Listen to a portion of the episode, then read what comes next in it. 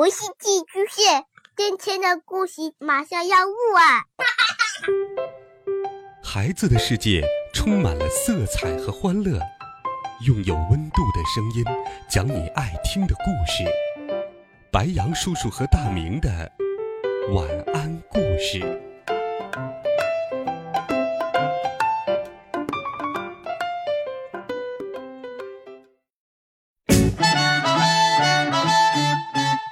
小朋友们、同学们，大家好，欢迎收听白羊叔叔讲故事。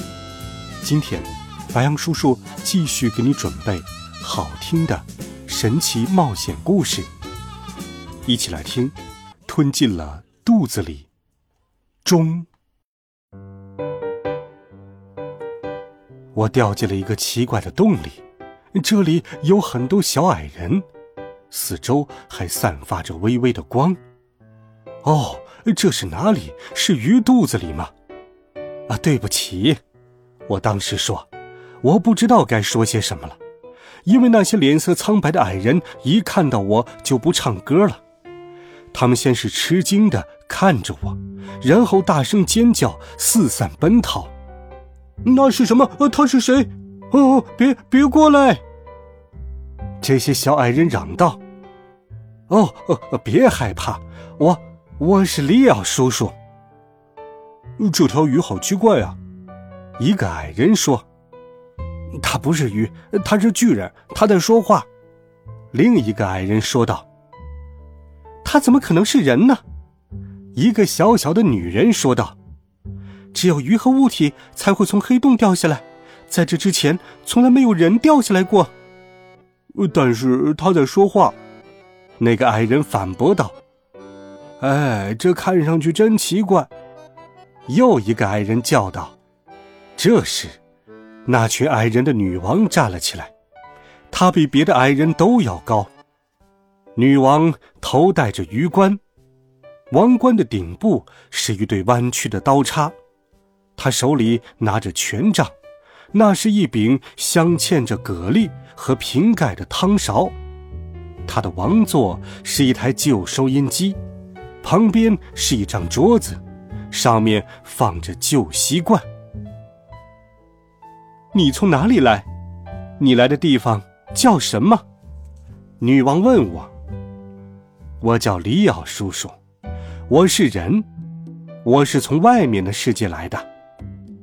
这话什么意思？萨迪尼亚女王，矮人们问道。外面的世界那是什么？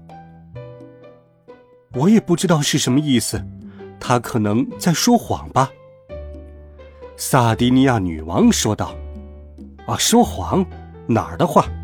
这个海怪吞下了我，我发誓。”“什么海怪？”女王问。“什么海怪？这个海怪，这个巨型怪物也吞下了你们。”我指了指周围的矮人，“你们住在他的身体里。”海怪，我们住在海怪的身体里。矮人们叫道：“我要你停止说谎，告诉我们真相。”萨迪尼亚女王命令道：“可我说的就是实话呀。”叔叔，矮人们不知道自己住在海怪的身体里吗？他们对外面的世界一无所知吗？我问道。我也很奇怪。萨迪尼亚女王轻蔑地看着我说：“我们祖祖辈辈都住在这里，我祖母，我祖母的祖母，我们所有的祖先都在这里出生，在这里生活，从来没有谁吞吃了我们。你在撒谎，你在编瞎话，你撒谎肯定是有原因的，你的意图太邪恶了，你是我们的敌人派来的。可是女王。”我们什么时候有敌人了呀？一个矮人说道。以前没有，现在有了。费森人，迪吉尔，把利奥叔叔吊起来，待会儿把他做成鱼丸。凡是敌人，都做成鱼丸。女王大声说道。两个面色苍白的矮人抓住了我，把我捆了起来，吊在海怪的一根骨头上。你们要把我做成鱼丸，啊，不要！你们要相信我，外面有一个很大的世界。如果我们一起努力，说不定我们能够从这里出去。闭嘴！萨迪尼亚女王朝我挥舞一柄骨头做的剑。萨迪尼亚女王，我求求你，求你让我给你讲讲外面的世界。我讲完后，你再判断我有没有说谎。别想耍花招，你或许比我们高，但是我们很强壮。女王说完，迪吉尔的勇士就拿起了一根巨大的、很有弹性的鱼刺，把它折弯了，以显示它有多强壮。接着，菲森人捡起一个巨大的海螺壳，一只手捏碎了。你只能告诉我们真相，听到了吗？哎，我就是在告诉你们真相啊！外面是辽阔的大海，里面有数不清的鱼。大海，鱼不会在海里游，鱼只会从黑洞里来到这儿。迪吉尔。指着隧道口说：“我就是从那里落下来的。那些鱼跑到你们这里，是因为海怪吞了它们。”我努力解释道：“外面还有很多别的东西，有光，有太阳，有夜晚，有月亮，有星星。”我开始描述外面的世界。太阳，太阳在这里。费森人指着海怪身体最高处的一个洞说道：“海怪就是靠那个洞呼吸的。”费森人一指那个洞，那个洞就开了，一束光射了进来，一股强风吹了进来，那些矮人吓得赶紧抓住海怪的骨头。很快，洞关上了，风消失了，光消失了，里面又变暗了。那束光来自外面的太阳，你们不知道那束光来自哪里吧？也不知道风是怎么进来的吧？那束光来自哪里？矮人们问女王：“真的有太阳吗？”费森人很疑惑：“撒谎，骗人！”女王叫道：“哦，等一等，我的女王，或许我们应该给他一个解释的机会。”等他解释完，我们再下结论。”费森人说。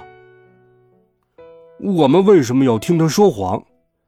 迪吉尔嚷道。“说不定他的故事很有趣呢。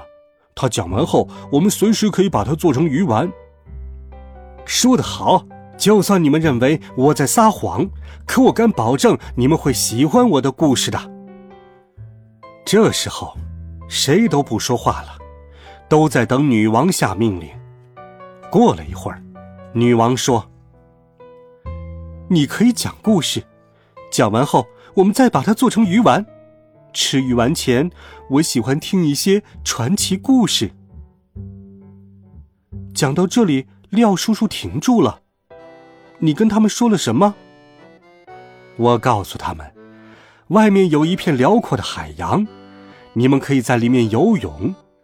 也可以在里面航行，直到抵达陆地。